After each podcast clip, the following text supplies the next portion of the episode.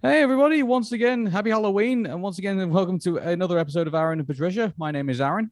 My name is Patricia. And you join us on the 31st of November of 2021. You know what that means? Halloween.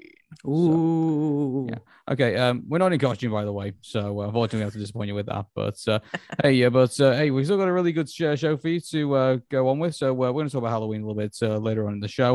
Uh, we're going to talk about the uh, Bar Mitzvah episode uh, for uh, the Ghost of Molly McGee. And uh, also, we're going to talk about uh, shipping that seems to be going on in the show. We're going to talk about As Told by Ginger. Uh, we've also got uh, Matt Braly saying uh, if you want amphibian merchandise, you got to ask for it. Uh, Big City Greens is going to be getting merchandise. Uh, hot topic here, speak of the devil. Uh, also, we're going to tell you about the trailer for the new Lightyear movie. Uh, the um, Coraline and Get Out is going to be giving us uh, uh, Wendell and Wild. Uh, so, so the people who created that show is going to give us something new. We're tell you about that too. Uh, Sonic Mania 2 has been scrapped internally, apparently according to Sega. Um, also, we're going to be having another uh, Smash Brothers esque brawl uh, brought to you by a the a very unusual company. Uh, we're going to also talk to you about uh, Nintendo Switch Online's N64 games having some issues.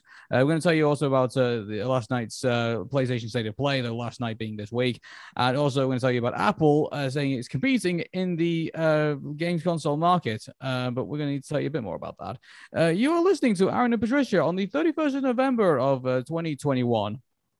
Okay, so in regards to the Aaron Meta show, um, sorry on the delay once again on the live stream being posted up, and uh, we'll be uh, trying to get that up as soon as we can. We're just still uh, kind of like putting it all together and stuff. We might just put it up as is, I think, at this point. So, uh, you know, we pretty much sure you can see it already on the Old School Lane podcast.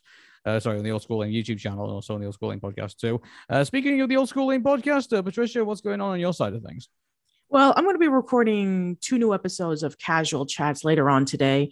I've been all over the place. Uh, sorry, everyone. But one that I did post up is As Told by Ginger, which we're going to be talking about a little later. So uh, that's going to be one. And the second one, uh, you know, because, you know, Halloween and all that stuff.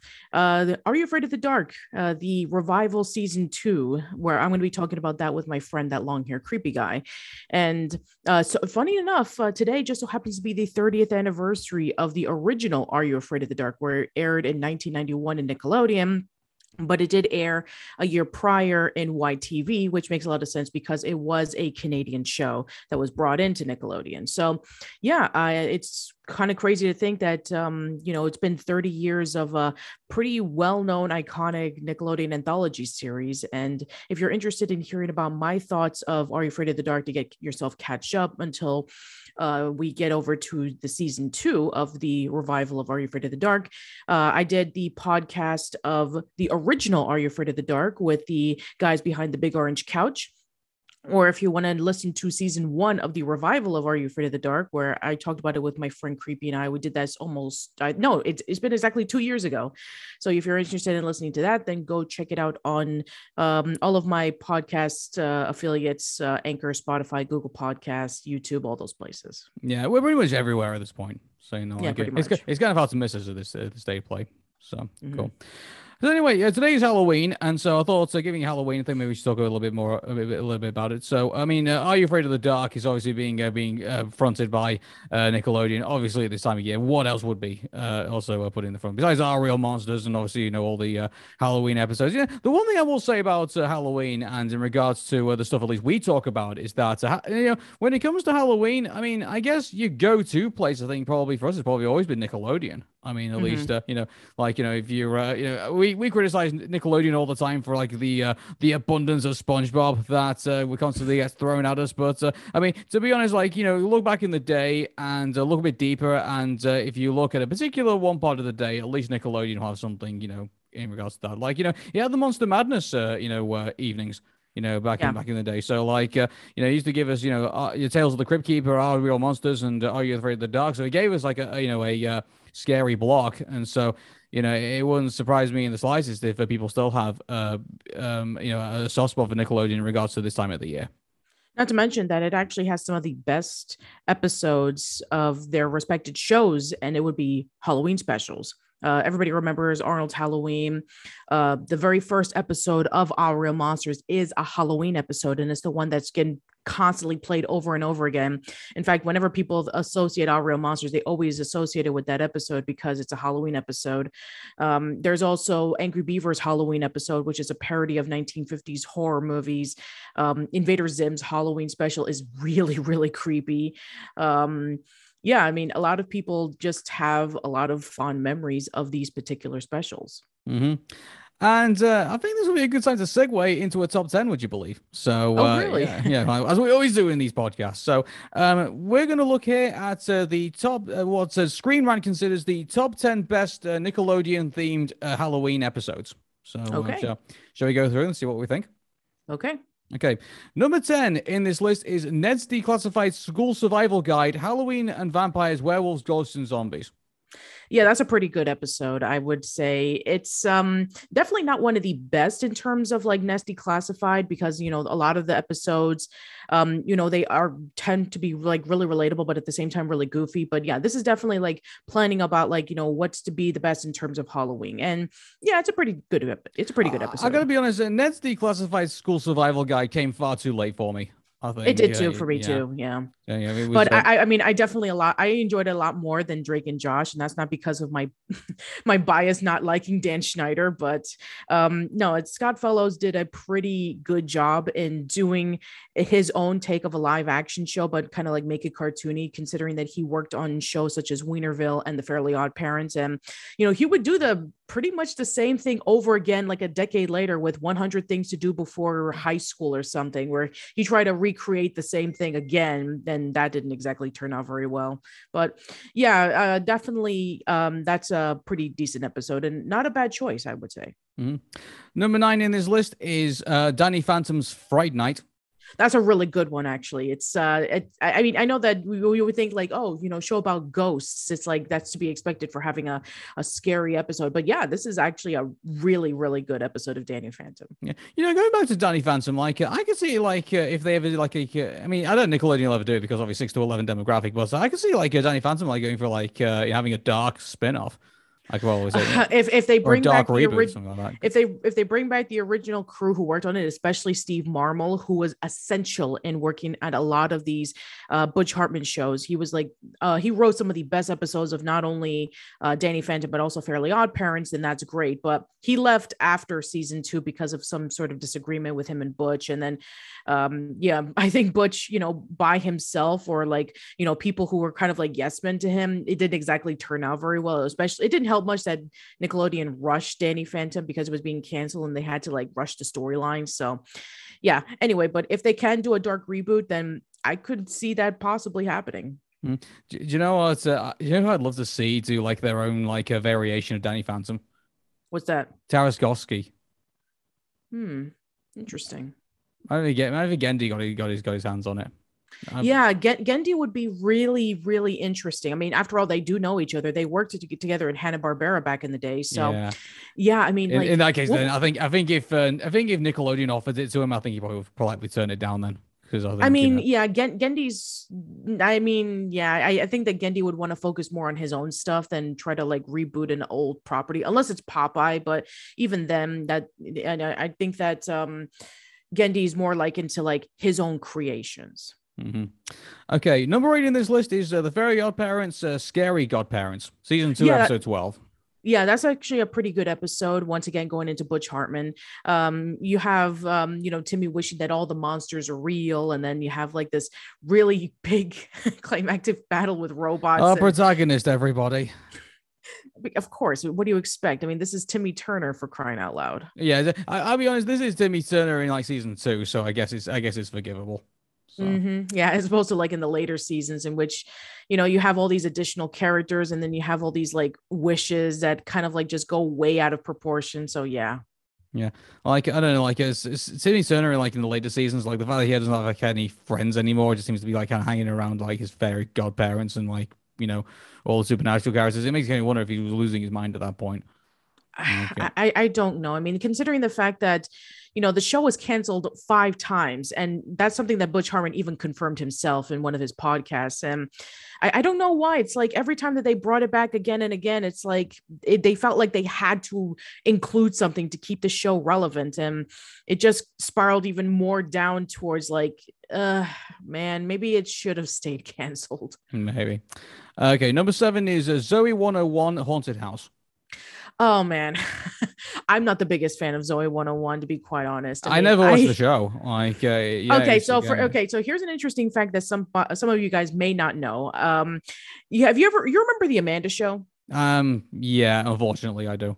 Okay, so here's the thing. So the Amanda Show had this segment called um, Moody's Point, which was supposed to be a parody of Dawson's Creek yeah. where you know you have like you know them going through like melodramatic life but it's kind of like a parody of some sort so they originally wanted to make a series based off of moody's point because if you remember from the last episode of the amanda show there was a cliffhanger where we find out that moody's adopted and her real parents are circus performers what so they wanted to do a series of that but it never happened. And so all the segments and elements that were inspired by Moody's Point were put into Zoey 101, the the shots and the, the the the, fact that it takes place in a school and all that kind of stuff. So yeah, there's your interesting fact.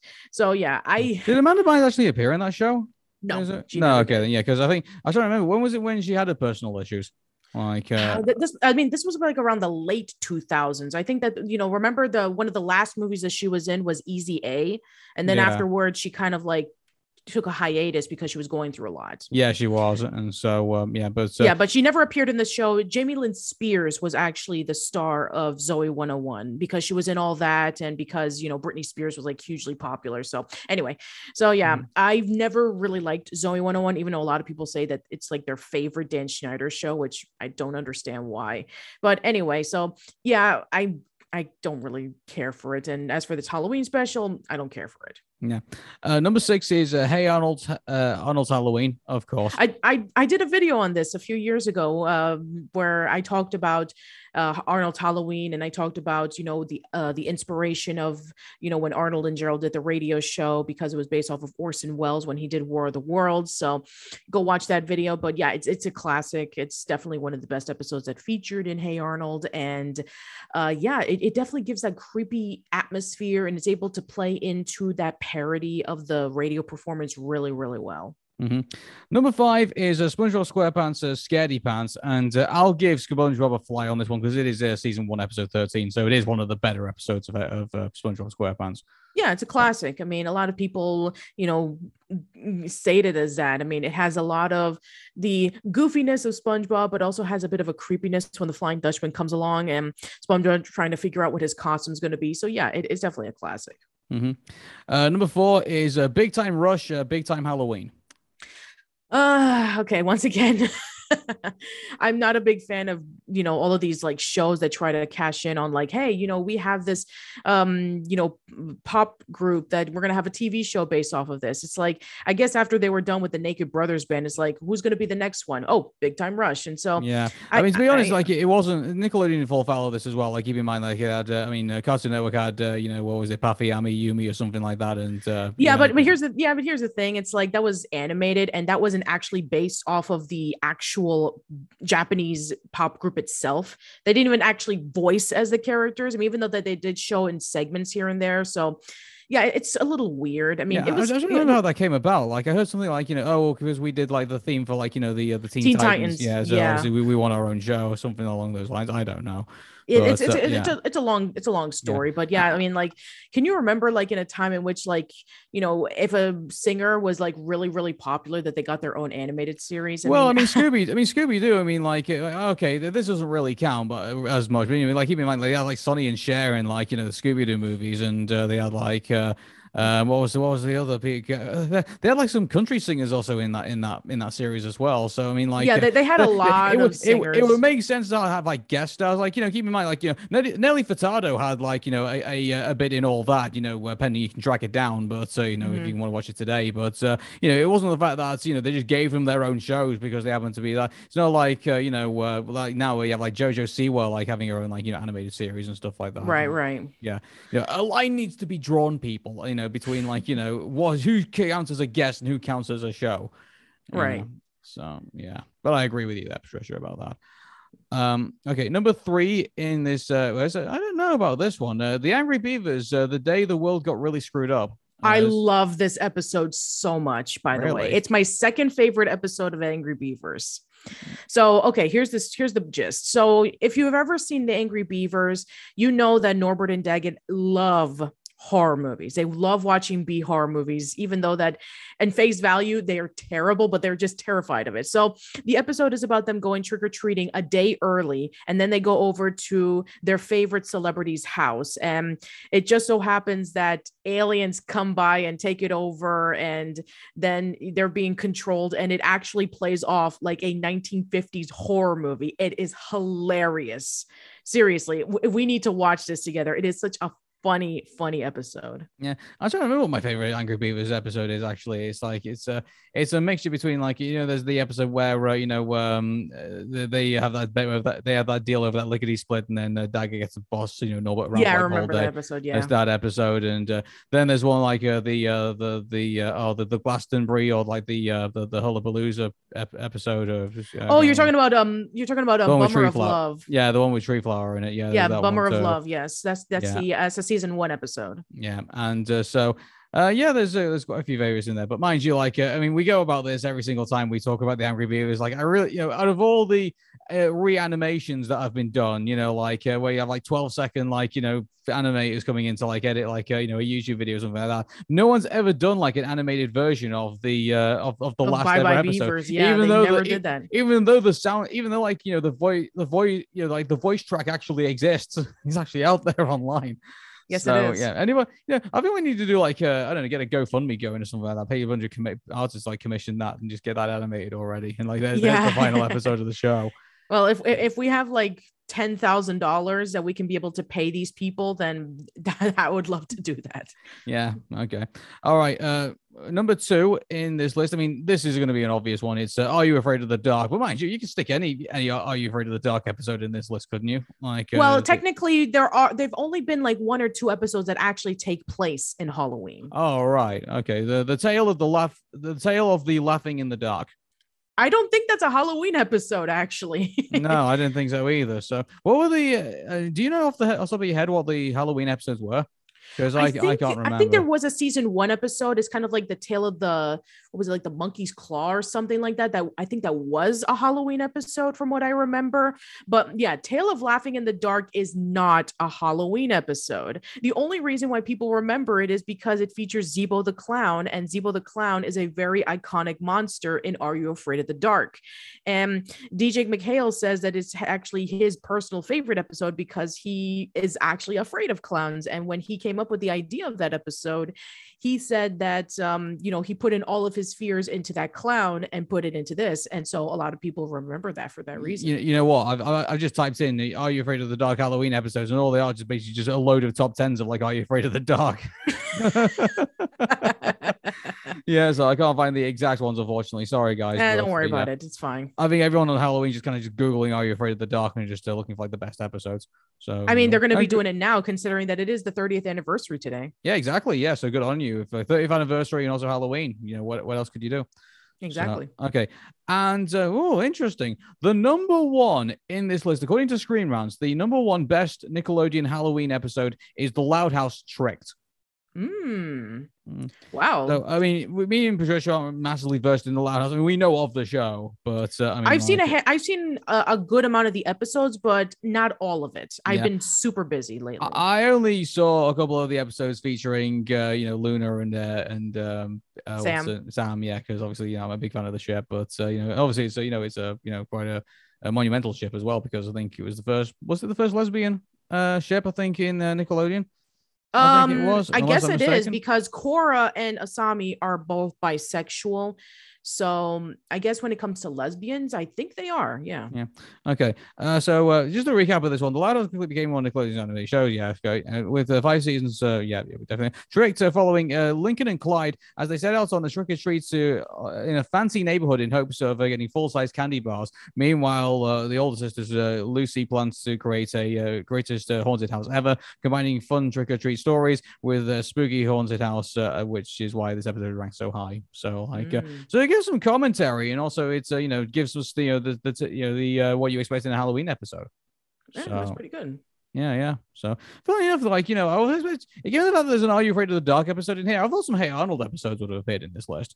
I would have thought, you know, Wait, what do you mean? uh, We, we, we talked about Arnold's Halloween. yeah, well, yeah, we did Arnold's Halloween, but I thought more of them would have, would have appeared in that. Oh, Unless, okay. know, You mean like a headless cabbie or something? exactly like uh, you know, and uh, I would even rate the uh, you know the um the one with the uh, the, the Ghost Bride as well. Oh, the Ghost uh, Bride, Ghost Bride as well. one, yeah, yeah. that's that's a good one. Yeah, and it had a really creepy ending to it too. and Like, you know, Four Eyed Jack would have been an interesting one to put in there too. Right Jack was definitely creepy. Yeah, like uh, the, the, you know, uh, Craig, Craig Bartlett knew how to do creepy episodes of Hey Arnold. Uh, I'll Yeah. say that. So yeah, so yeah, that's uh, our uh, thing for Halloween. So guys, I hope you all enjoy Halloween. Hope you get a lot of candy, and uh, yeah, just hope your dentist isn't appointment isn't tomorrow. So uh, kind of like in that Fairly Odd Parents episode, in which like I think uh you know the kids just you know wanted to have like a whole bunch of candy, and then the next day they ended up in the dentist. yeah, like uh, isn't the one the dentist like the uh, the, the you know one of the antagonists in the in the show? Yes, eh, voiced by Gilbert Gottfried. Yeah, I, yeah, of course, Gilbert Gottfried.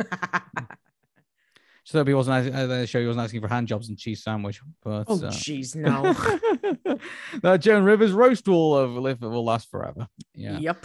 Okay. Um. Right. Moving on. So, um, we've been talking about the ghost of Molly McGee, even though we've not actually Yes. seen the show as of yet. We've only just been seeing clips and like just reading news and things like that. Yeah, But, uh, I mean, we, we have to watch it, even though that the episodes are already out on Disney Plus. Hey. And by the way, um, get want to give a quick um plug for Bill Motz, uh, the uh creator, co-creator of Molly McGee.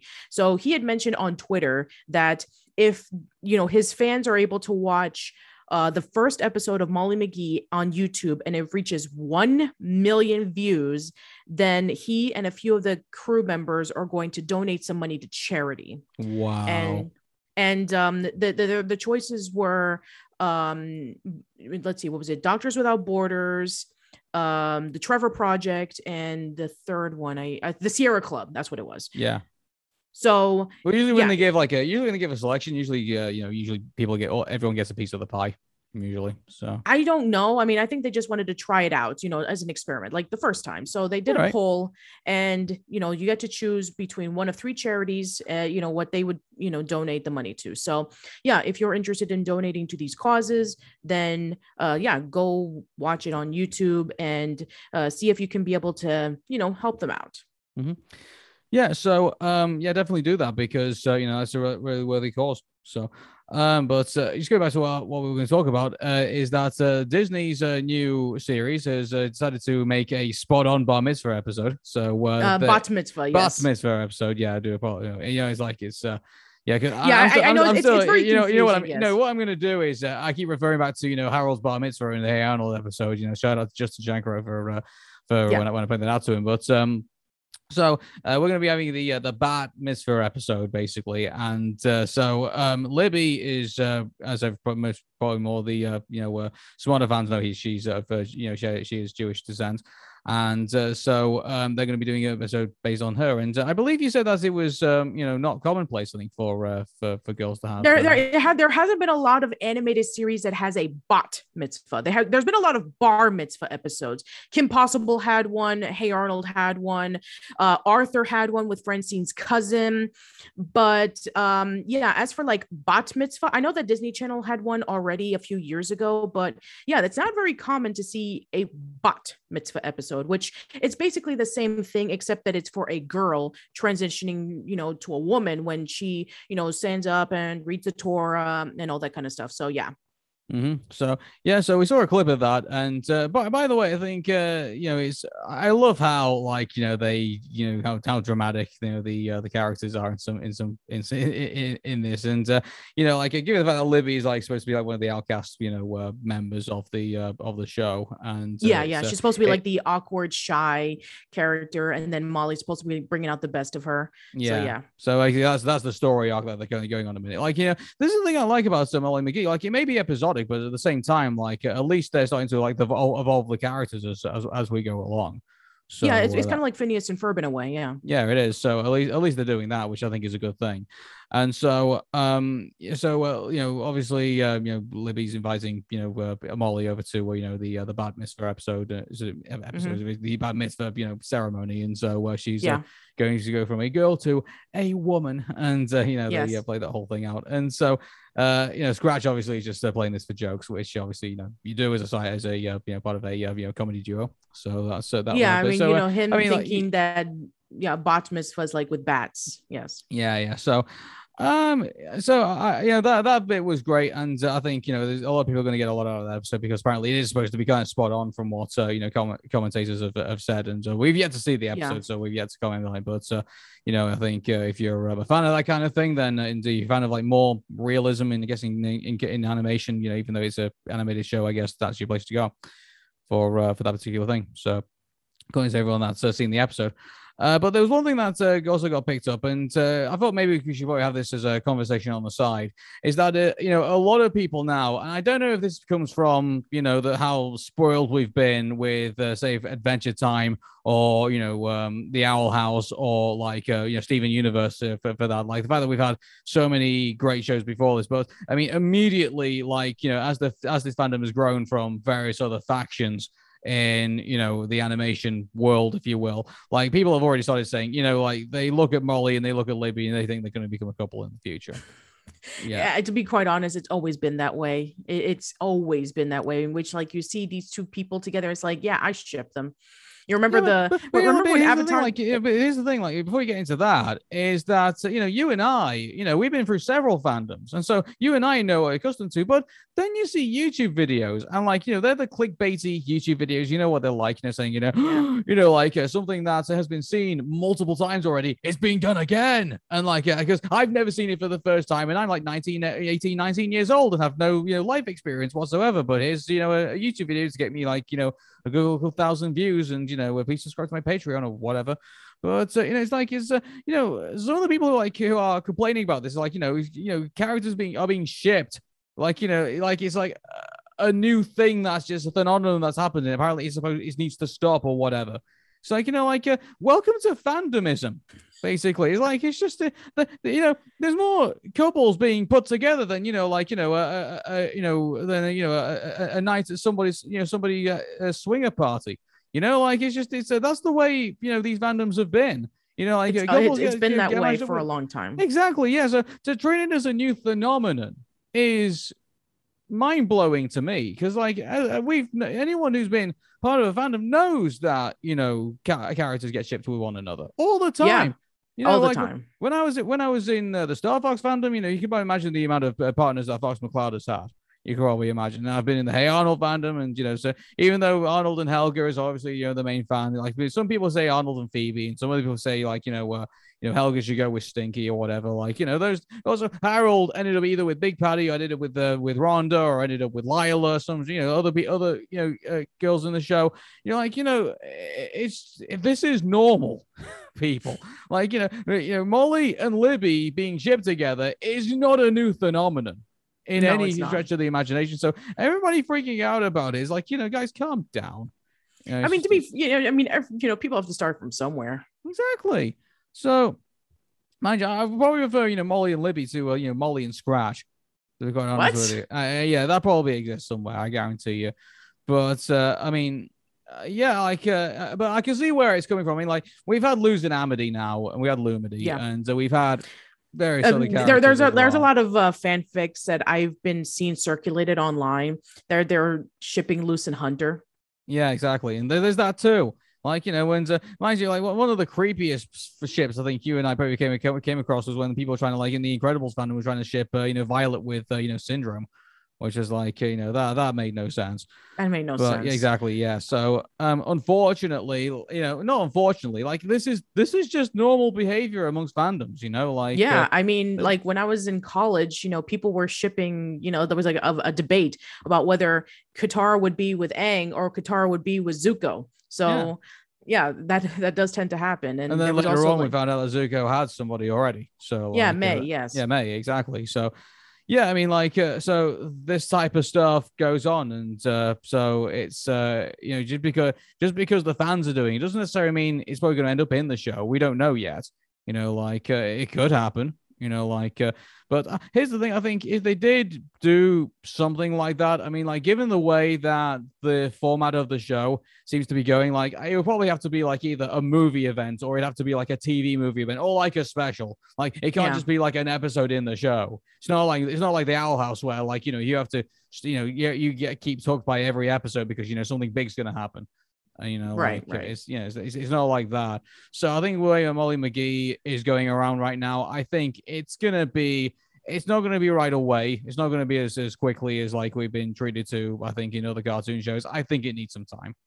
I Mhm. think if we are going to get, if we're going to get there at all, basically. Yeah, I mean, like, how long has the show been out for? Like a few weeks. So Yeah. yeah, gi- give it some time. exactly. All right, so um, Molly McGee out of the way. Uh, babe, while I go get a drink, why don't you tell everybody what's going on with uh, the new As Told by Ginger video you're going to be releasing on Old School Lane?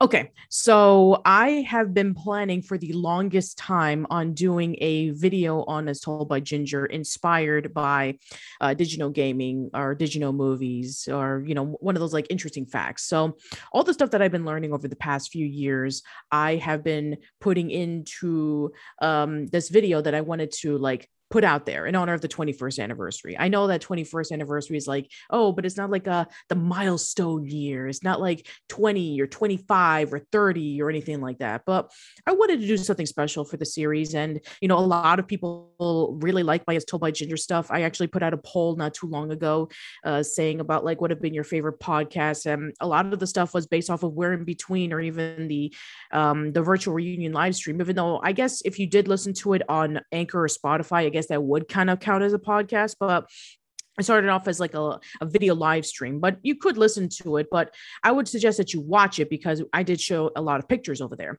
So um, I think that if you are interested in learning about um, some facts of As Told by Ginger, if you're new to my channel that you didn't know about, then I would suggest that you wait until I release the video. The script is finished. I just need to edit it, which, you know, as you guys know, editing does take a lot of time.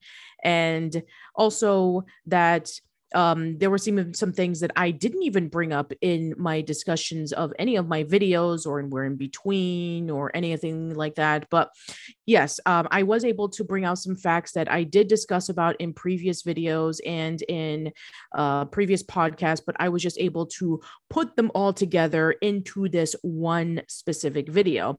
Uh, there are going to be some things that are going to be left out, obviously, because I can't share everything. I mean, I definitely want to have enough people to know about As Told by Ginger, but at the same time, if you're interested in learning more, then you should check out the rest of my content. So, yes, I am planning on hopefully releasing it sometime. I don't know, maybe this coming week, but it's it's been a lot because you know I'm finishing up with school and um, I got final exams to study for. So, yeah, it's going to be a lot coming. So, yeah, I do have the script finished and I'm just doing the editing process of the video right now. But I hope that you uh, enjoy when I post up there. Yeah, and you know, uh, I should really learn to probably pour myself a drink before uh, you know I start doing these podcasts. Like, I, I, it just seems to be the last thing that was on my mind every time I do one of these things.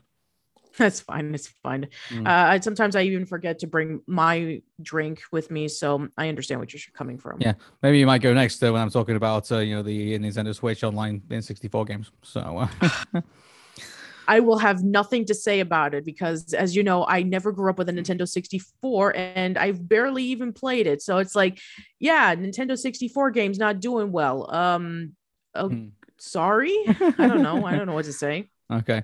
Okay, let's get on with uh, Matt Braly. Uh, he's uh, said that uh, now apparently there's been a lot of uh, talk about uh, amphibian merchandise, and so I believe that you know there's unofficial merchandise currently being done by the Mystery Shack. I think at the moment, Yes. is there, there is. So there is unofficial merchandise currently being done by the Mystery Shack at the moment. However, people are asking, you know, hey, when are we going to get the official merch, like kind of like the Owl House and like you know all the other shows that are currently getting, including Big City Greens, which we're going to be talking about soon.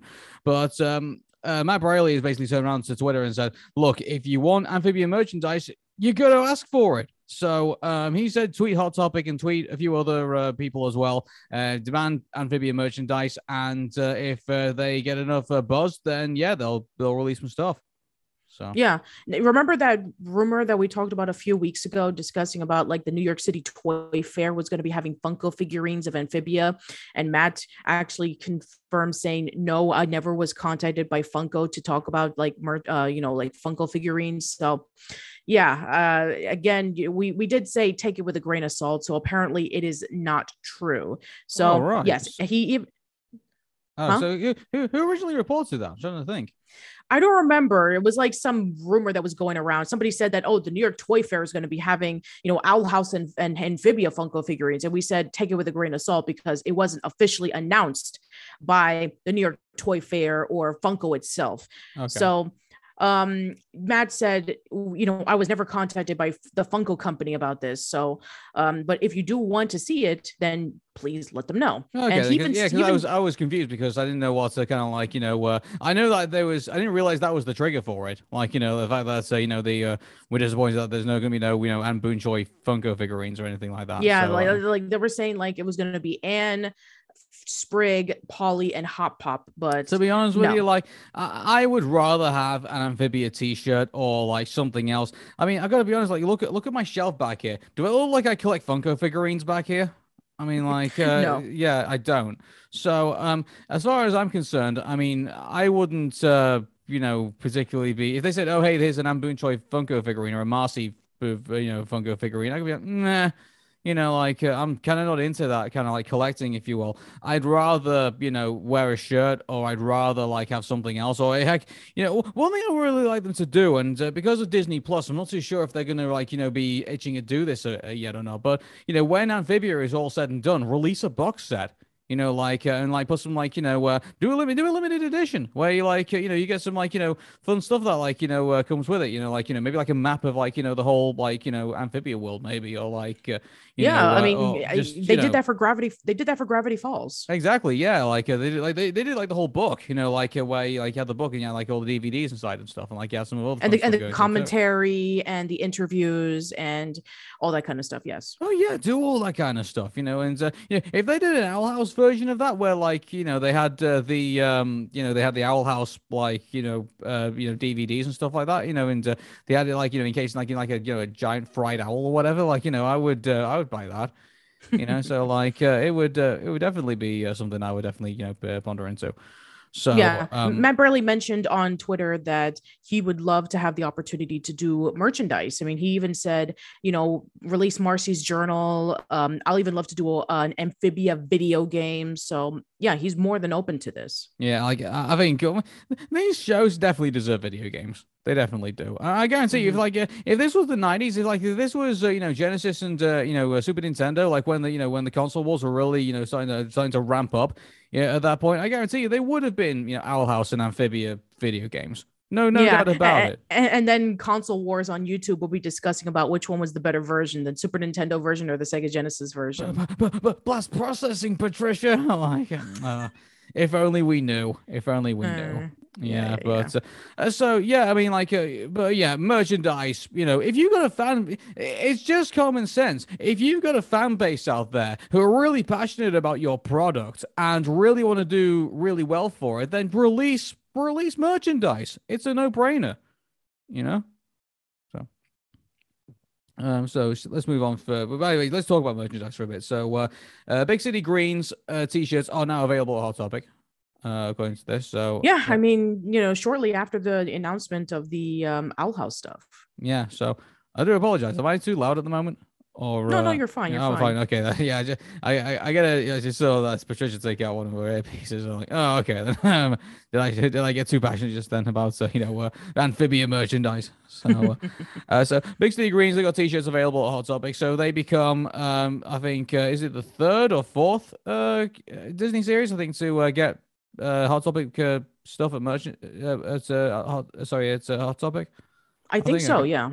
Yeah, so uh, because uh, um, and uh, I'm just trying to look at uh, some of the stuff that uh, they've actually got here from the looks of it. So I'm actually going I mean, the I- website itself. So they got like uh, the official like Big City Greens T-shirt from what I can see Mm-hmm. on there.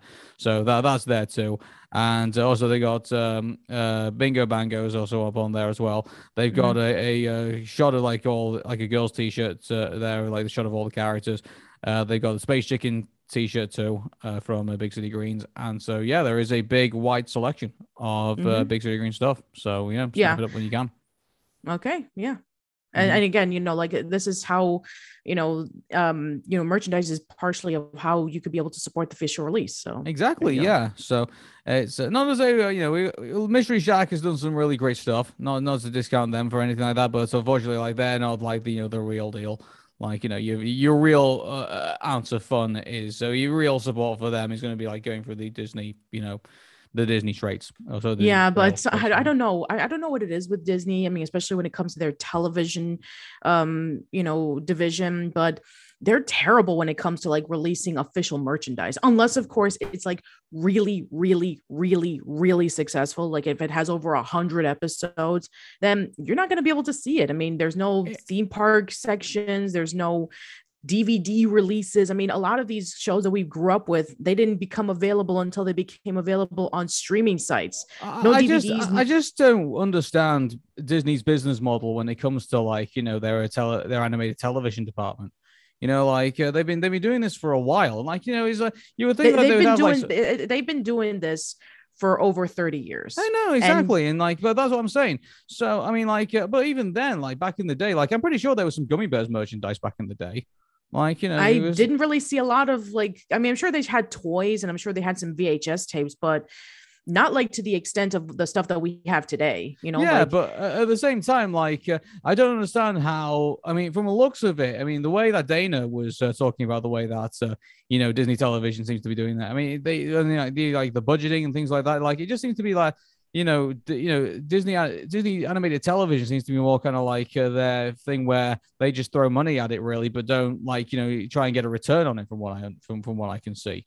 It kind um, of so- sounds like Disney Toon Studios in which like they had very very small budgets to do their direct to video movies. Yeah, just like which makes no sense. Like if you're gonna if you're gonna do projects like this, like you know, why on earth would you not do merch, and why on earth would you not? I mean, they're they're doing merch now, you know, because fans have demanded it. But uh, I mean, why would you not like have factor that into you know your your model when you know trying to put these shows together?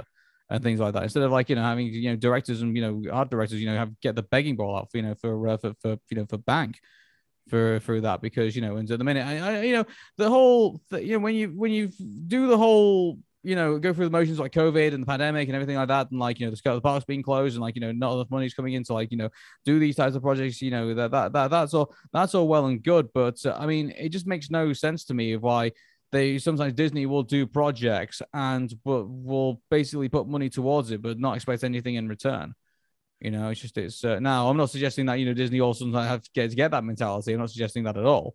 You know, but uh, I would have thought that you know they would say, hey, you know, um, let's put this together. Let's give them let's give them money. Definitely give them like significant money to actually you know achieve what they want to do with their goals. But at the same time, do it to the degree where you know we will then plan for merchandise after the fact, and then we will try and make some money out of that, and then we'll try and recoup some of the costs of like you know doing the show. You know, it's just like it's just it's uh, it was uh, i mean it's not like you know uh, doing like it's not like you know i understand it's not like movies where you, you you can't sell tickets to you know get people to watch a television show. I mean obviously it's tv you know and obviously you know advertising is not going to become a thing anymore. But you know then there's, it comes back to like well what about you know the amount of money that they make through the subscriptions with disney plus? You know and so i don't know just, I don't know. I uh, mean, you know, views. I mean, you have people even maybe purchasing the episodes on like Amazon Prime or something, or watching it elsewhere. Um, I have no I, idea. I would just like to see how, what what is it that Disney's measuring. I think in regards to success in the show. I mean, obviously they're measuring ratings, and obviously they're measuring like you know your usual stuff. But uh, I don't know. Like I just think uh, I would actually like to hear from somebody, not necessarily like one of the creators of the show, not necessarily that, just like someone behind the scenes who is like you know just in the discussions of these things. You know, like uh, what is uh, what is it that how these shows function now in in 2021 you know compared to where Mm. we were you know like back in the 1980s and 1990s i mean we we Yeah. knew what we knew what drove these shows it was advertisements you know like Yeah, you know it was uh, advertisements it was video games it was um commercials it was um Toys. yeah all these toys definitely the toys definitely the toys you know like uh, you know they're, they you know like you know the transformers toys you know like uh, you know transformers the animated show didn't say you know uh, well we, we knew what it was about you know definitely and you know, t- tmnt you know keep in mind that the, the the toys came first before you know the uh the cartoon show so well the like, comics came first No, comics came first. Sorry, but you know, then, Then- the, then, there was the toys, then and the then there was the cartoon show. yeah exactly yeah hmm But uh, yeah, so like uh, there was always a driving force for these for these cartoon shows. But what drives them now in like in the in the modern day? Like it's just. I mean, I don't know. Maybe maybe it's social media. Maybe it's um, I, I maybe it's like um, Well, that's, Yeah, how- that's Baby Shark got they got his show. So like uh, I think uh, yeah, there's definitely that aspect to it. But uh, yeah, unfortunately, I think uh, you know I think they're going in the wrong places. I think I think you're looking for uh, you know aspired animation. I think so. I don't know. Yeah, I don't know. Right, uh, moving away from that, um, let's talk about Lightyear. Uh, let's talk about Ah, uh, yes. yeah, yeah. So um, we watched the trailer for Lightyear, and uh, David Bowie Starman, uh, obviously, and uh, mind you, this is one of the. I mean, not to say that we've not had like you know um, trailers that have like because there was the remember the uh, trailer trailer that uh, was brought out for Inside Out, and everyone really didn't like it because it was like you know real emotion for uh, you know Red Hot Chili Peppers. And it was like, uh, like you know, what what was this? And so yeah, uh, and, and then there was that- a turning red in which they had, um, I wanted uh, what was it like um, oh uh, the, the larger Backstreet than life? Yeah. the Backstreet Boys. Yeah. Yeah, there was that. So like, uh, yeah, it's uh, Pixar have always been kind of like, mm, I think uh, just been kind of like, I think they need to go for a bit for a few more playlists. I think uh, when it comes to like uh, showing uh, for for trailers, but you know, Starman from David Bowie, I think is a good is a good selection. I yeah, think. I mean, they could have easily done Space Oddity, so No. I'm glad they didn't do that. well, I mean, Space Odyssey is already done, so I think uh, It, I know it's been done to death at this I- point. Exactly. So I didn't see any point of doing it any any further again. But I think in regards to, um, I mean, obviously the, there was one thing that came out of like uh, the reaction out of this is that uh, apparently you know Buzz Lightyear looks like uh, you know uh, something that would like you know be rendered in like you know in the in the in the twenty in the twenty tens. You know when they did like the hyper realistic like you know cartoon people. Remember, remember that thing on DeviantArt where they would say Oh, cartoon yeah. characters I make them like hyper realistic, and so there was some uh reference to that. But you know i, I think uh this actually i actually like the the look of buzz lightyear. He actually looks really cool. And Mm-hmm. uh, you know and uh, i think uh, one thing i'll be interested to see how chris evans pulls up buzz lightyear. And uh, a lot of people are asking like you know why didn't they get tim allen for this? And like keep this in mind like you know this is a complete move away from buzz lightyear the toy like uh, this is buzz lightyear like the actual buzz lightyear yeah, the that was it, yeah. actual Buzz The Lightyear, the actual- actual astronaut. Yes. Exactly. Yeah. So I don't know. Like it's just it's uh, it doesn't even seem um like it is. I I mean, like from what I can see, like uh, this doesn't seem to be like you know based in like the Toy Story world, from what I can understand. Like you know, it's uh, it's not like you know focusing like the humans, from what I can see. Like uh, this just seems to be like you know uh, a story that just takes place in like you know it seems like another like you know universe kind of story, if you will, like an Mhm. alternative reality. Like you know, this is what uh, Buzz Lightyear is like in in in in in you know in uh, in a different world, if you will. Uh, which is actually interesting because you know pixar is always likes to connect it with all the same universe. It's like they always have like easter eggs and references to each other. So i'm sure at some point maybe if we see more of the trailer because remember this is a teaser trailer. Mhm. so i'm sure that once we see more of it maybe we'll see maybe like clips of like you know buzz lightyear going into space and kids watching it on tv and then you know he becomes really really popular and then the toys start coming out Maybe, but uh, but the way that the I mean, but from what I can see here, like uh, they seem to be playing this more as like you know uh, as a sci-fi more than it is like you know like oh hey this takes place on planet Earth. I don't know, but uh, Hmm. yeah, it just seems, seems like it looks like it's uh, it looks like it takes place in the future from what I can see.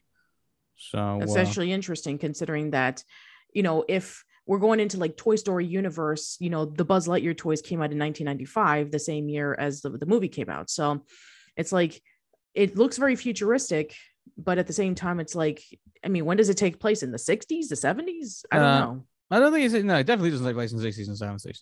Definitely. No, I mean, The Incredibles definitely looks like it takes place around like the the 60s, but that, that yeah, did, this- yeah. yeah, But, that uh, did, but not not Lightyear. Yeah, Lightyear looks like it takes place in like in some kind of like in some kind of future. I think Mhm. like uh, you know uh, I don't know what you, I mean I don't know I mean maybe they might just uh, where you say oh it takes place in uh, you know 2001 Space Odyssey.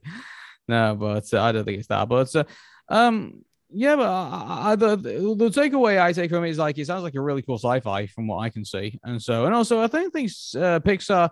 I mean, the closest they've really kind of got to kind of like sci-fi techno kind of stuff was kind of like The Incredibles. I think you've always And seen. and, and WALL-E, yeah, and there was also WALL-E too. hey, maybe boys, you know, but like yeah, take place in the same place at the same time as WALL-E, maybe I don't know, or maybe after WALL-E. So it uh, has to take place after WALL-E because that's when the humans started coming back into Earth. yeah, so. But you know, I think uh, we'll get more of an idea because you know, you know, there's always the Pixar theories, and so I think maybe Pixar's may, maybe aware of that now, and maybe they kind of like, yeah, we have to tie tie this into like another Pixar movie somewhere. And so, uh, Okay. Yeah, no doubt we'll see the uh, the famous ball, and uh, no doubt we'll see you know room, you know, uh, triple two, you know, uh, double two, eight double two nine, uh, sorry, eight double two three. So I think is uh, Yeah, eight, yeah, I, I get what you're saying. Eight one one three. A one one three. So that that uh, that that the room will be somewhere, no doubt. Like maybe that'll be Buzz's latest quarters, maybe I don't know. But so yeah, I think it will definitely get some re- re- references to uh, you know old you know Pixar movies. There you doubt go. about that. So yeah, but uh, I mean, no complaints. I think a very good teaser trailer. Uh, you know, I like the graphics. I like the um, I like the whole introduction, and uh, I like the whole setup. So um, yeah, I hope it all goes well. Me too. Cool. Okay, moving on. Uh, from brains behind uh, Coraline and Get Out uh, meets uh, Wendell Wild. Uh, it is uh, something from Keegan Michael Craig, Jordan Peele, the hellishly funny demons of uh, the team named Cat. So uh, this is kind of a weird bit of news that uh, has just come through, but uh, it's from the guys who created Coraline. So I mean, it's got to be something good, hasn't it? Yeah, I mean, we essentially have Key and Peele and Henry Selick doing the directing, and you know, we have another stop motion animated horror comedy film, so that should be interesting. Cool.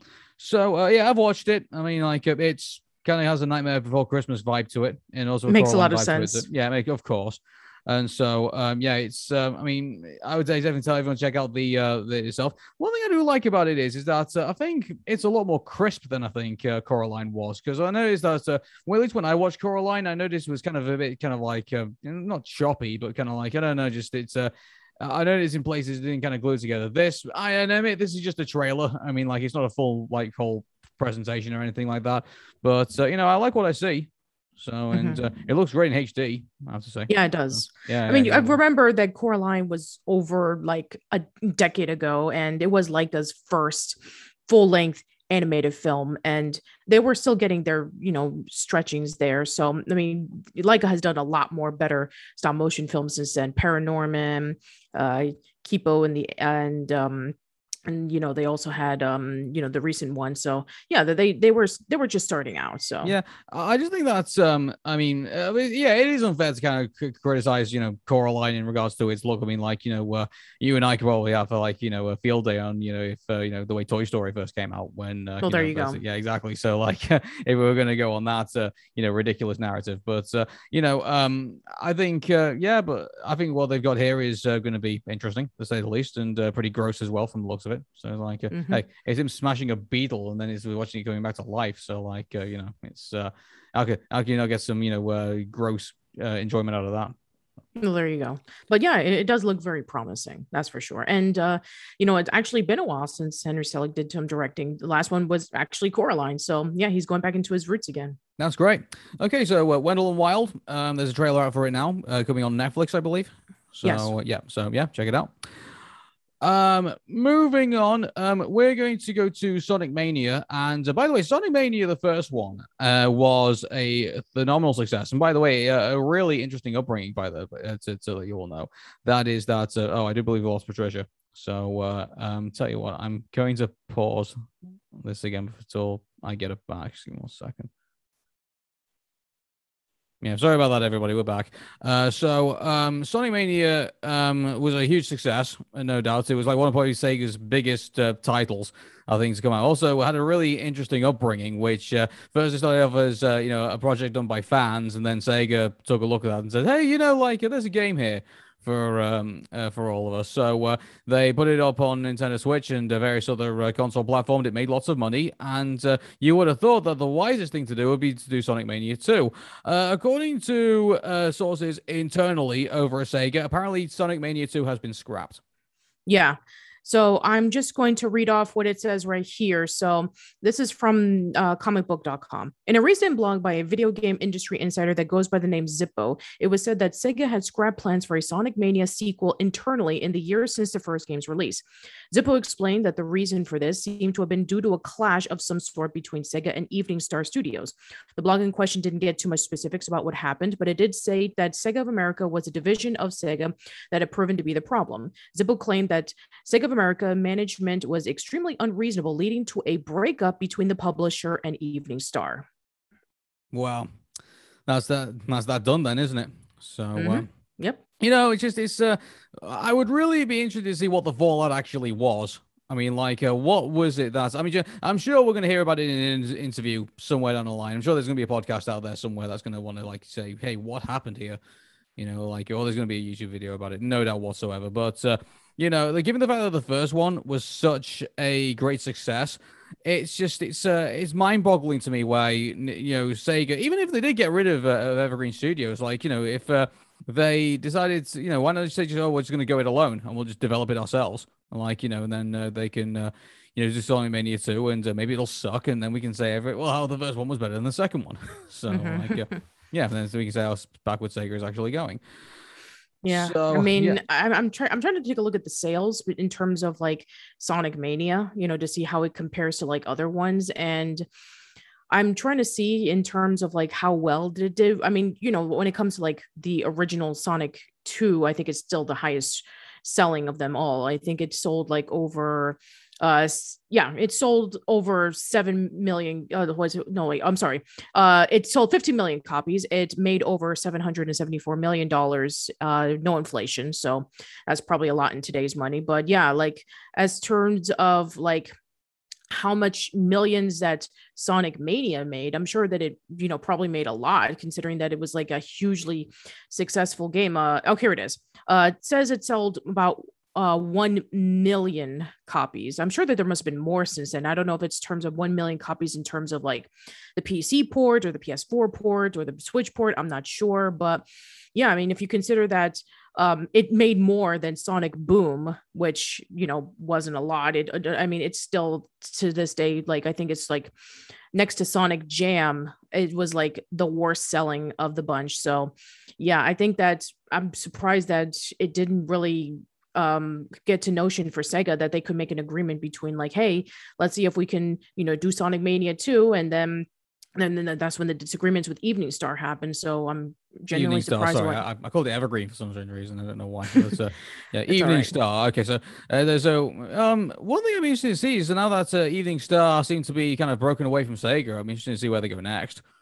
So yeah, uh, I, I think that um, you know, from what I understand, I think that there was like an article that was like released on uh what you call it, like Kotaku or something, that maybe they were were planning on even doing their own like uh game. I'm gonna just pull it up really quick to see because I think it was like announced like maybe uh like about, I think about a week ago, but let me just double check to be sure because yeah, I think Yeah, but uh, yeah, even while, while you're doing that, I think um, you know, in regards to what Sega has done, uh, Sega has done made a terrible decision by doing this. Like you know, uh, Sonic Mania Two would have probably been an, an epic game, I think, no doubt. And uh, to I really, but again, like uh, I'm only basing this on like you know the limited information that uh, you know you and I currently know about this now, and uh, I just think that um, we really need to know more about what happened behind the scenes, really, about uh, what what happened here.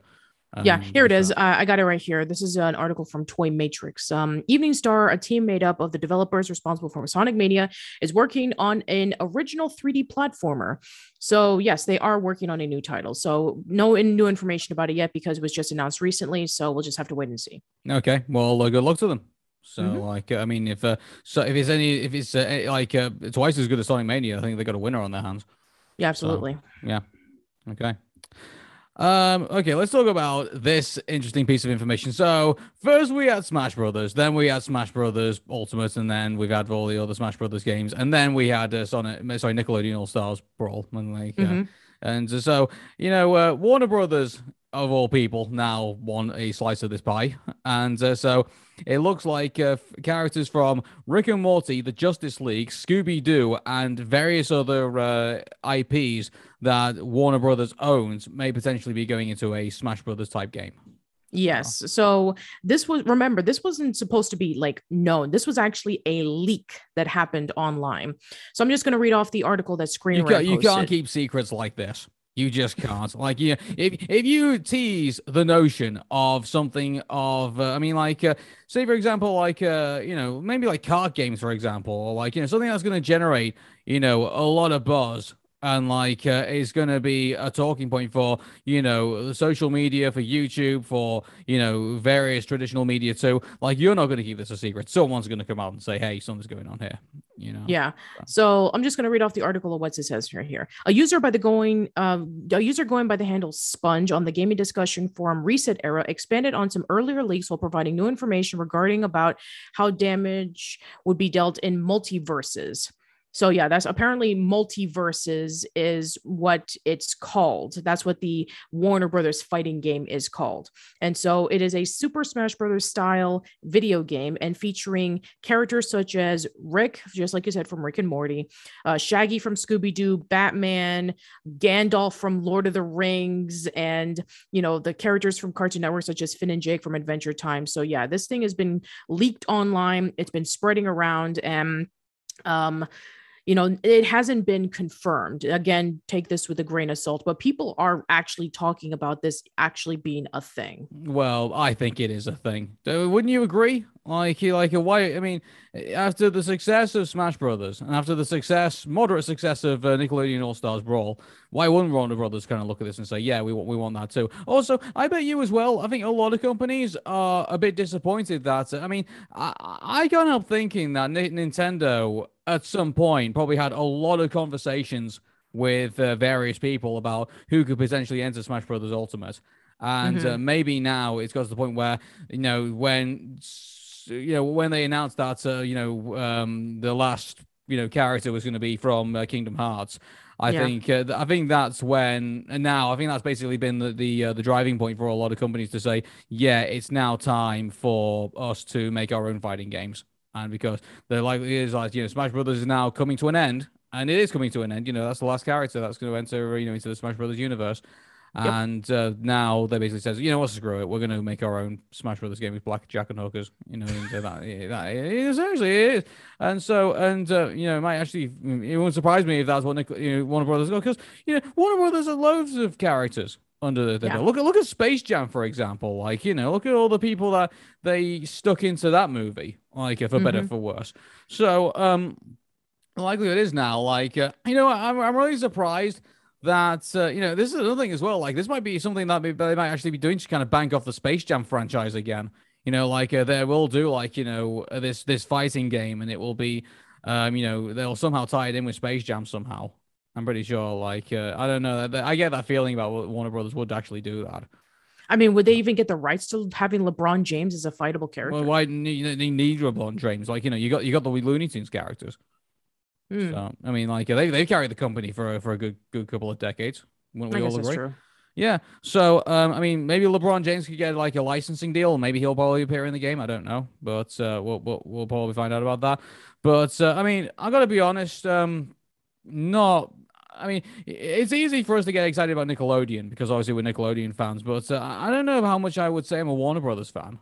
All that much. Like I'm a fan of the Looney Tunes. Don't get me wrong. I like the Looney Tunes, but uh, well i mean Uh, there's also dc you know a lot of you know the iconic superhero characters like I don't watch the Sup- I don't watch the DC universe movies or like Oh, uh, okay. know, yeah I like uh, yeah Batman the animated series was probably like the last time I was like super you know invested I guess in a in a series I think you know unless, unless you're about to remind me of another series I probably was invested in you know not what about ago. justice league um Not so much. I mean, I would say I got to Batman the Animated Series, and I think it was like on the crossovers of Justice League. And actually, no, I lie. Then it went to Batman Beyond after that, didn't it? And uh, then I think it went to Justice League Unlimited, I believe. I think. Mhm. Uh, or- I mean, when, when did the Justice League cartoons actually start coming out? I can't remember. It was Around uh, 2002, 2003. so that was just a bit after Batman Beyond, wasn't it?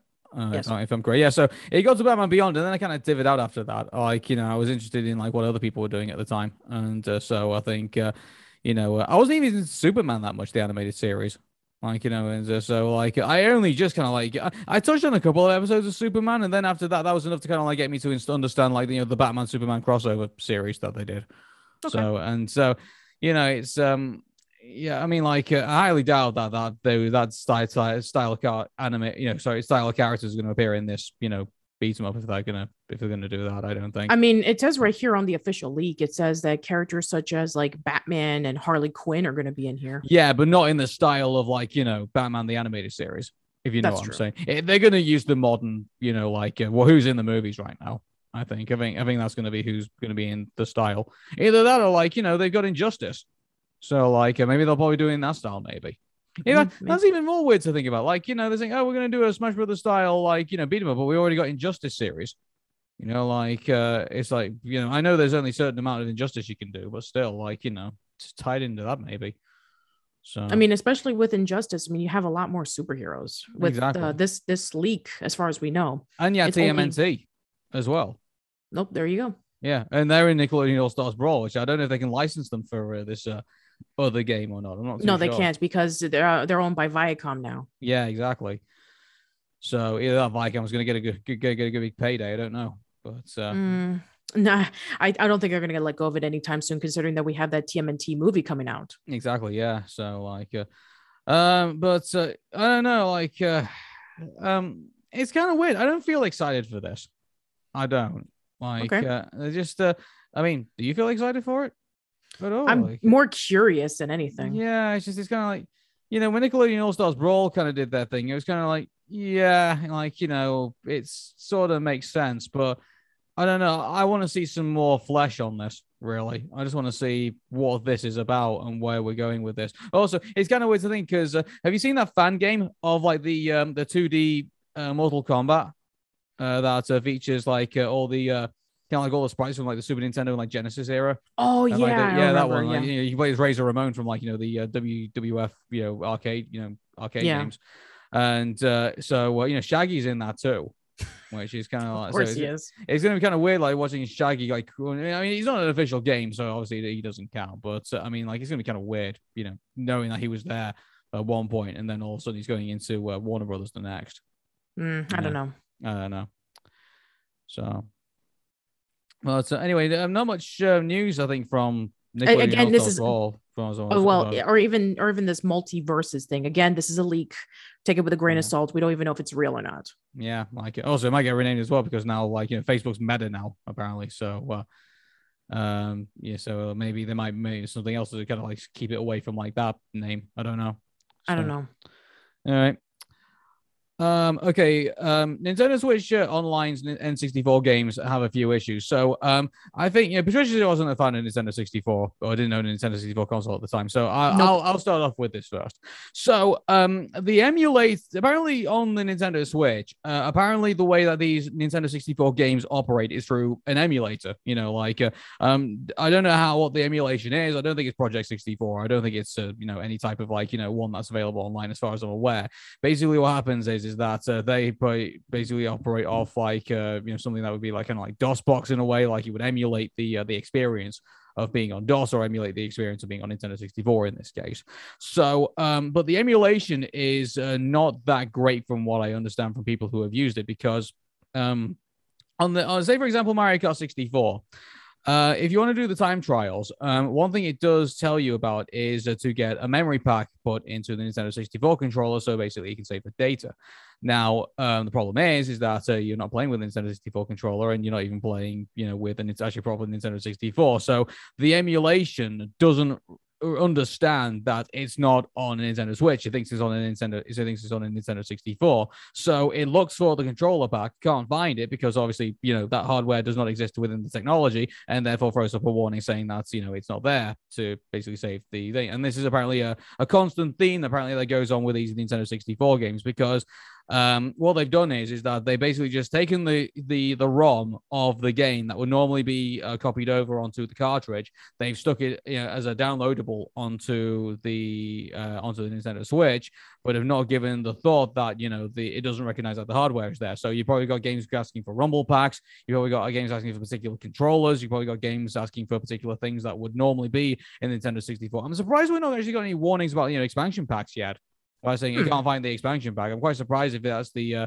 the emulation problems that they seem to be having. But you know, no doubt Nintendo will probably be aware of this from feedback. They'll probably fix it in patches, maybe, and uh, then because they patch their games now, which is a great thing. And uh, so now, which they didn't do before. So obviously, you know, there's all sorts of cheating and going on in multiplayer games and all sorts of bugs that you can find and stuff like that. So uh, that's a good thing from Nintendo. They find you know they thought you know after so many decades of like just having their games fixed in one place, they thought to have like a patching schedule, which is great. It only took them, a, you know, a couple of decades after Xbox first launched. But, I mean, uh, to be quite honest, I mean that's pretty much Nintendo in a nutshell, exactly, in which they're yeah. pretty much behind in that kind of stuff. So it's unfortunately it's just to be expected. Yeah, but unfortunately, you know, if you're looking for the genuine Nintendo 64 experience, you have to buy a Nintendo 64. Which is not uh, going to be easy. No, it's not. Well, I've got two of them, so like uh, it's uh, a combination of like uh, you know acquiring and also buying myself. But you know, I you know um as someone uh, you know in regards to like you know just using emulators which i think is you know i think is a bit sad really that i mean don't get me wrong i mean you're gonna have to do these games somehow in some way. But I'm not. I don't know about you, Patricia, but I feel a bit disappointed that this is just uh, you know just doing it for an emulator and actually not programming the games to actually be adapted to the hardware, which I yeah, think is probably and, what uh, you should do. Yeah, that, that is true. And also, you know, um, I've re- I, re- I recently listened to an episode of the Animated Anarchy podcast where they were discussing about like film restoration and, you know, certain, you know, shows and movies are going to be like preserved because of its, uh, you know, cultural significance. And there's going to be some that are going to be forever p- protected. And then there's going to be some that are going to be lost to time. And, you know same thing with games. It's like you know we're, we're never going to have super mario brothers be out of print. We're never going to have that case because you know it's going to be around forever in terms of like being available in like all types of ports. But then you have like maybe like that one obscure game that you remember from your childhood and not a lot of people know about it. You know unfortunately that's not going to be preserved as much. Maybe the original assets will be gone. Maybe you know um, copies of it will become extremely rare and you know you know finding an opportunity to play it other than than getting the official release or you know having emulation is it's going to be tough. Mm-hmm. You know, like uh, you know the Library of Congress. You know, like yeah. uh, they like they have like all sorts of historical like you know music and things like that. Like uh, you know maybe they should start doing the same thing for video games. That would be nice actually, because yeah. you know a lot of movies. If if you remember from the Library of Congress, every single year they updated to let them know that this is because you know culturally and historically important they don't do that for games. I mean, other than like the Video Game Hall of Fame or like the the, the Smithsonian if they highlight something, but no, they don't do that for games, and they should actually. Even with Hall of Fames, like all you basically just get is a plaque on a wall, and like you know maybe like a screenshot of a game or something like that. Like, but at uh, least they acknowledge it. Exactly, but that's just acknowledgement. I mean, like uh, having an archive of like every single game, I think in uh, you know in existence, and having at least a copy of it, you know, like uh, just existing somewhere and being restored. I think uh, that's uh, you know keeping history alive in that regard. I think is probably going to be more productive than you know. I mean, it has to be considering that I've heard a lot of stories about like the original assets are gone, and so that's why we couldn't port it. I mean, that's why they had to do Kingdom Hearts 1.5 final mix, whatever they call it, because they lost the original assets of Kingdom Hearts, and so they had to redo the game from scratch. Well, Same thing when but, they but, tried. You know, I, I would argue that if you're going to re re-release. I mean, look at uh, look at the Link's Awakening on uh, on the Nintendo Switch. That looks pretty good, actually, being remade from the ground up. So yeah, I mean, uh, here's the thing because you're you're talking about a Game Boy game that was like from over 25 years ago.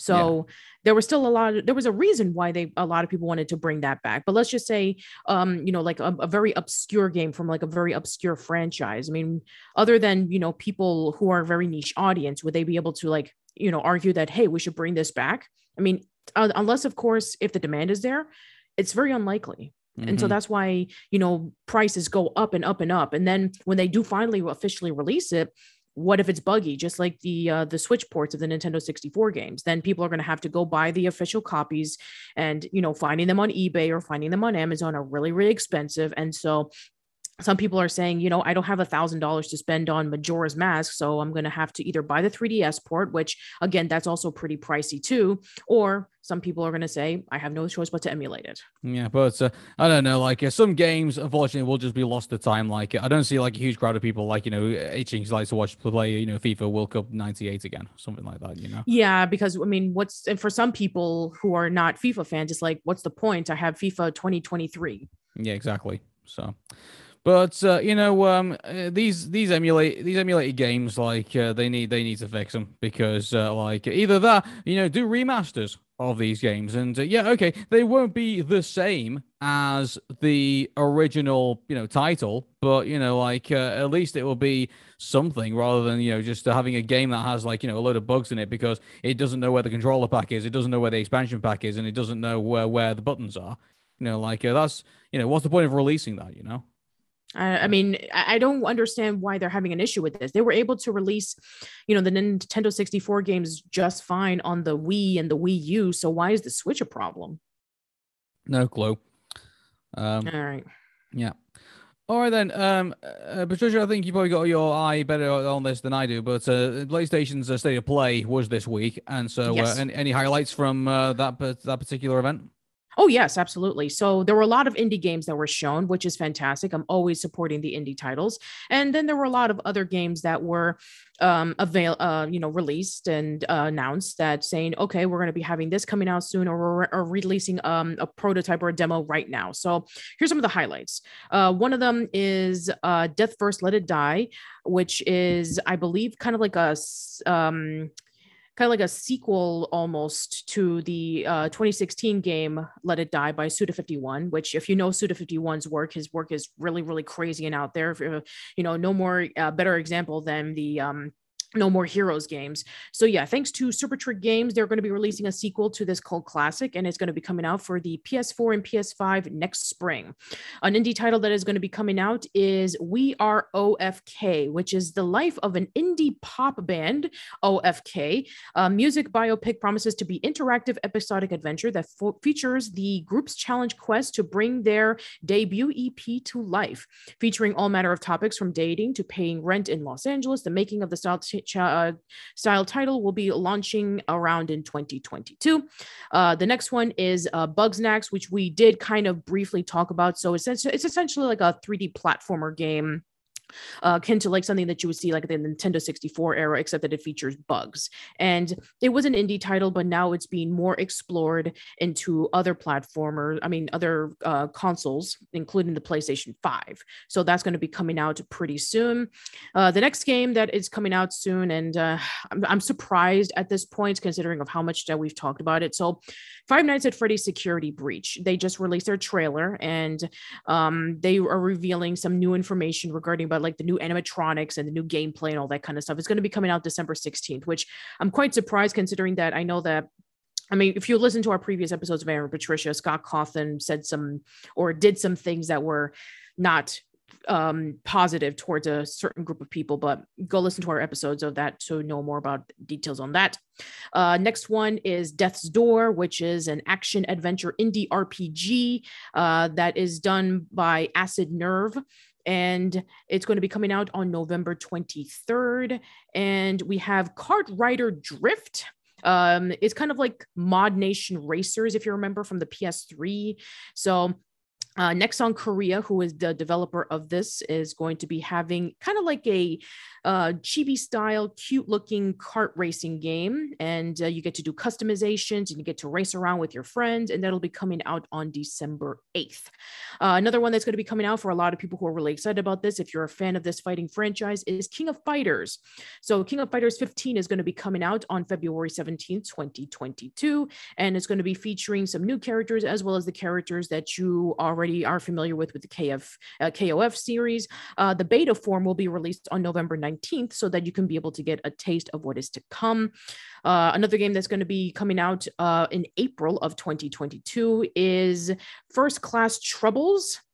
Um, I believe that the same company who did um, the I don't uh, I have to remember Invisible Walls. I, I have heard of them, but I need to remember what they what other games that they released. But it's kind of like a uh, a mystery, um, kind of like a murder mystery kind of thing. So it plays um noticeable homages to other uh, murder mystery games such as the Hitman series and other games, and that's going to be coming out on November second. And uh, finally, we have uh, Star Ocean: The Divine Force uh, from Square Enix. And uh, a lot of people were hoping that um, State of Play was going to be the announcement of a Square Enix game, especially Final Fantasy 16. But no, we instead got Star Ocean: The Divine Force, which is part of the uh, Star Ocean JRPG franchise, and that's going to be coming out sometime this year. Uh, Little Devil Inside, which is another indie title done by Neostream Interactive, and it is a, an adventure game. So uh, if you're interested in that, uh, that should be coming out, uh, I believe, in 2022. And uh, yeah, those are the highlighted games that are going to be coming out um, in the next few months or even by the next year, according to Sony's state of play. Okay, cool. So a lot of great stuff coming on PlayStation. Mm-hmm. Okay. And finally, um, Apple came out with this really crazy statement, and uh, I don't know whether to laugh or even cry, but uh, I'll just basically go with it. Apple says that it competes with PlayStation, Xbox, and Nintendo in signs of gaming importance. Okay. Um, have any of you guys heard of the Apple Pippin? Mm, yes, and uh, it Okay, was not so a for- good for- story. No, no, no, no. So, for any of our younger listeners who are wondering, what is this Pippin you're talking about? Well, the Apple Pippin was a video game console that came out from Apple around the late 90s to try to cash in on the popularity of, you know, these kind of 3D platformer games like uh, you have with like Nintendo 64 and PlayStation, various things. It crashed and burned hard. You know, I'm just I'm just laughing at this right now. Like, uh, released in Japan in March of eh, 1996. Uh, oh yeah, that's gonna give Super Nintendo a run for its money. The Super Famicom, I should say. But uh, uh, and also, you know that that that that Sega Genesis. Oh no, you know, like uh, we can compete with that blast processing. Uh, yeah, it kind of reminds me of like the the 3DO and which they were saying like, oh yeah, the um, the Genesis and the Nintendo, you know, don't worry about those because those are babies' toys. You know, our gaming consoles the real deal, and then that just gone off to do I'm, nothing. I'm surprised the biggest uh, game on uh, in Apple Pippin is probably Photoshop. Probably like, uh, yeah, that's probably Proto so, uh, Photoshop, yeah. Okay, so the here's the thing: the Apple Pippin at the time, the introductory price was 599 US dollars. Gee, I wonder where. uh, and this was before the PlayStation 3.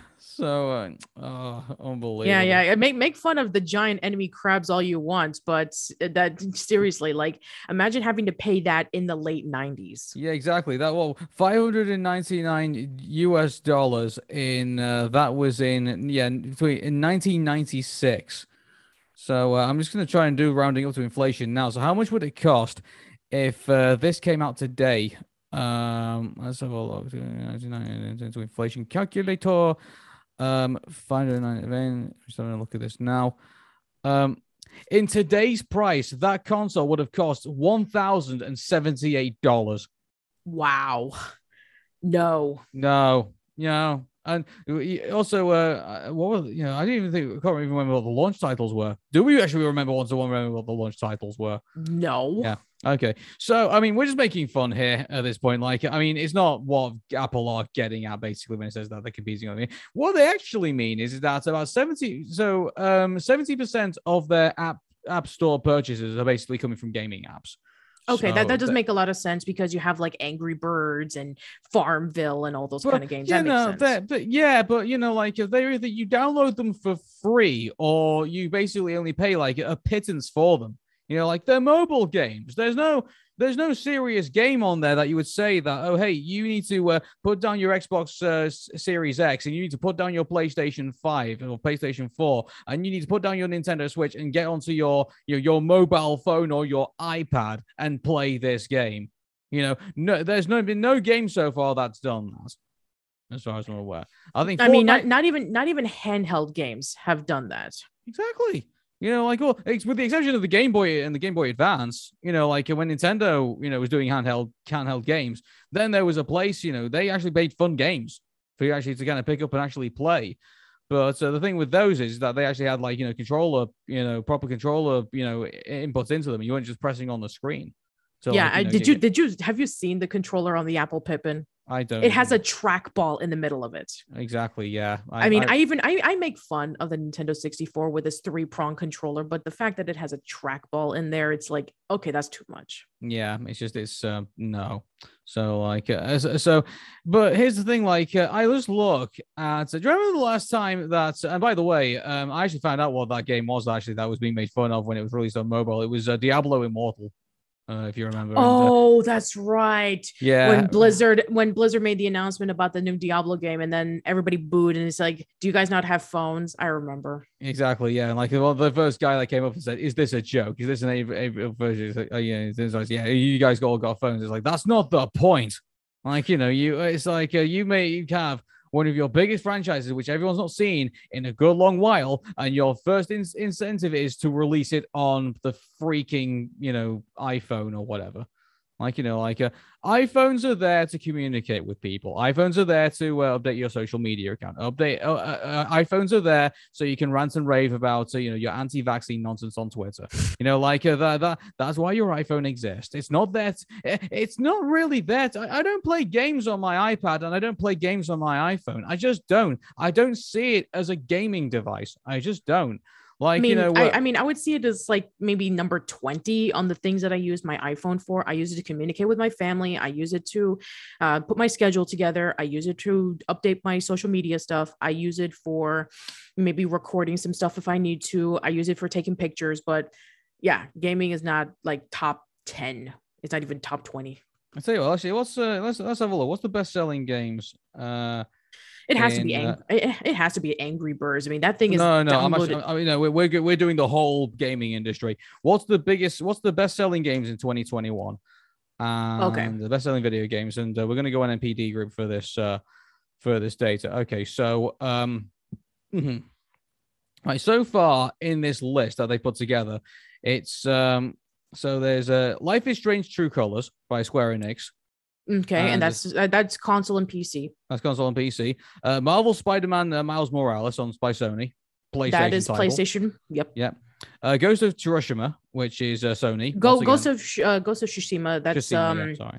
that is, I believe, Xbox One and PlayStation Four. Oh, okay, then because it's made by Sony, so that's interesting. That's coming. Up. Oh no, no, you're right. You're right. It is. It's a, yeah, it is, PlayStation. It, it's, a, yeah. it's a PlayStation game. Yeah. Okay. Um, Call of Duty, Black Ops, Cold War.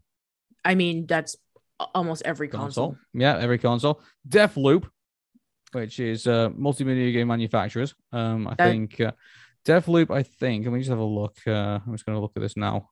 I think it's a.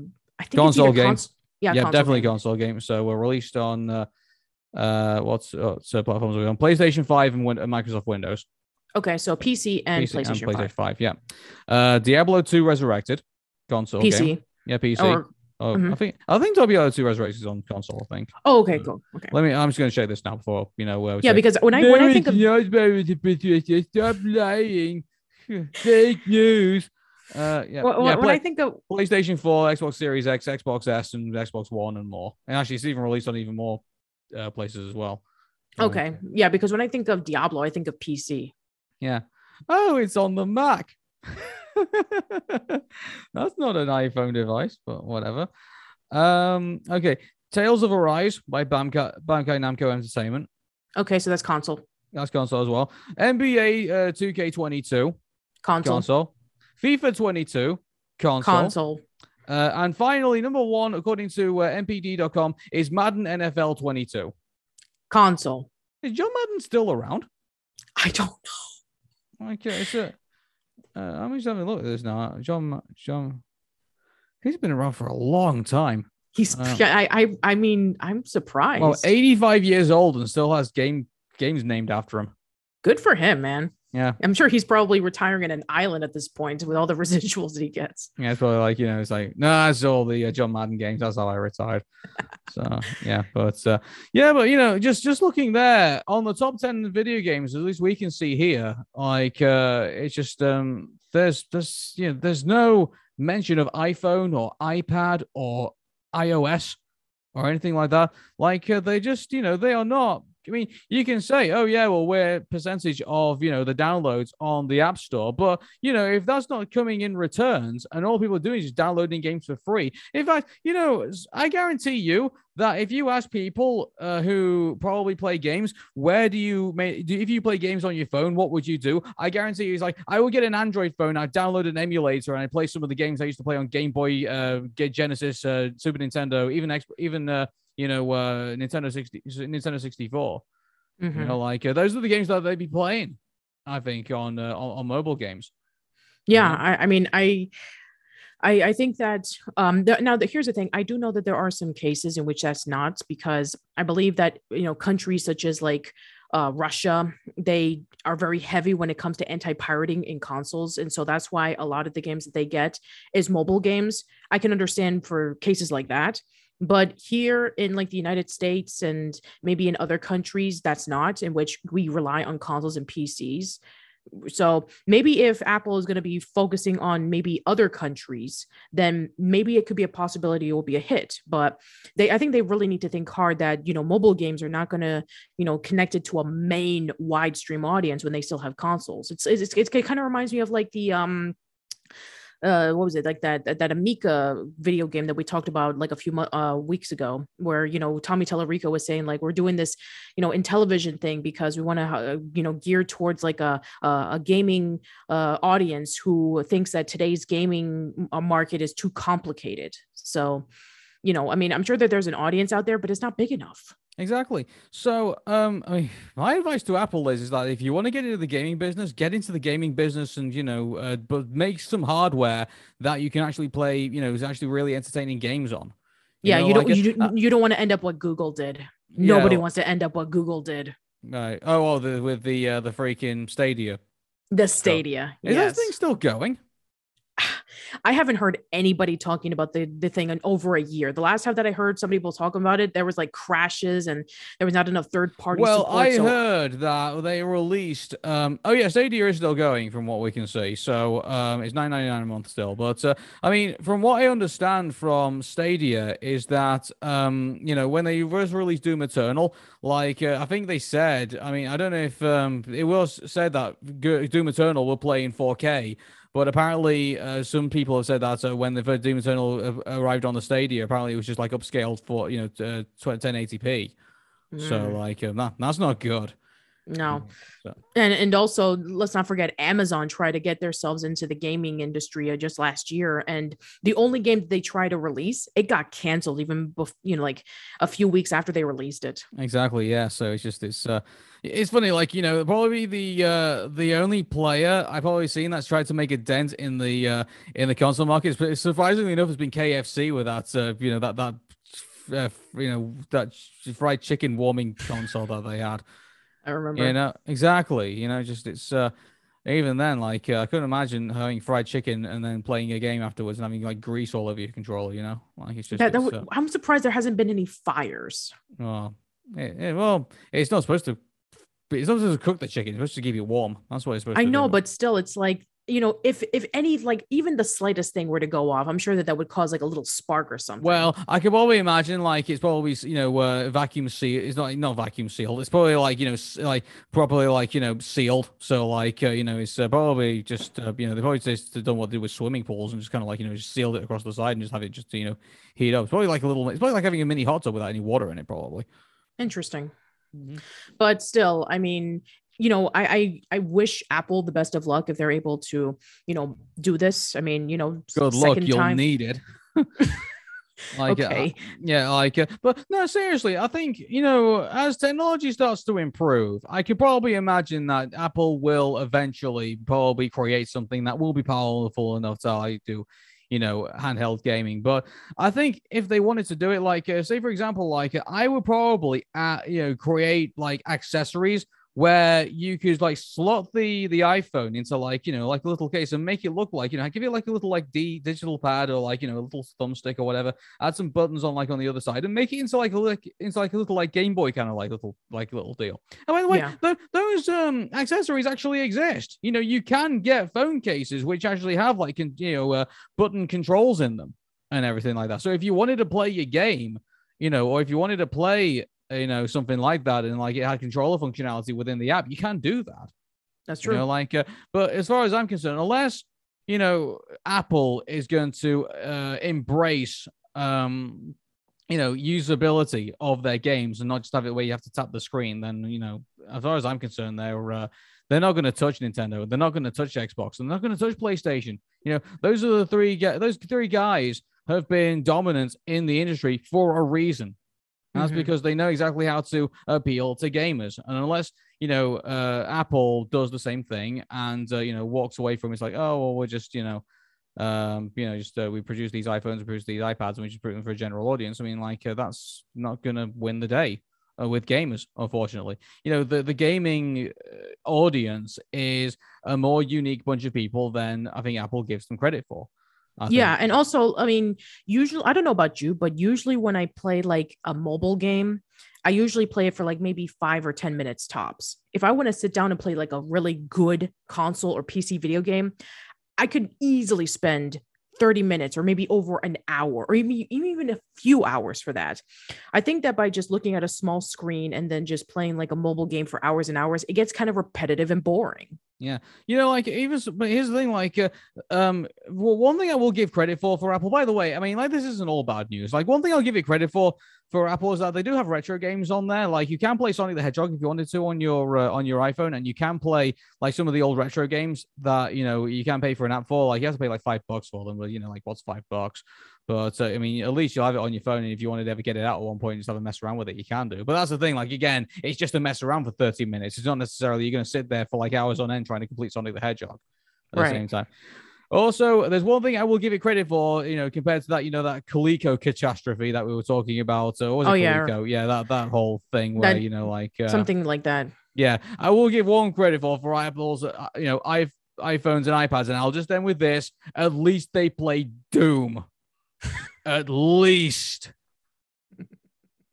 and with that, I think we'll end the show. So, yeah, let's uh, let's end it right here because we can't go any further. we can't solve that. Yeah. Take care, everybody. Have a good weekend. Uh, we'll see you, you know, the next weekend where we talk about all our fun little things. So. All right. See you later, guys. Bye bye.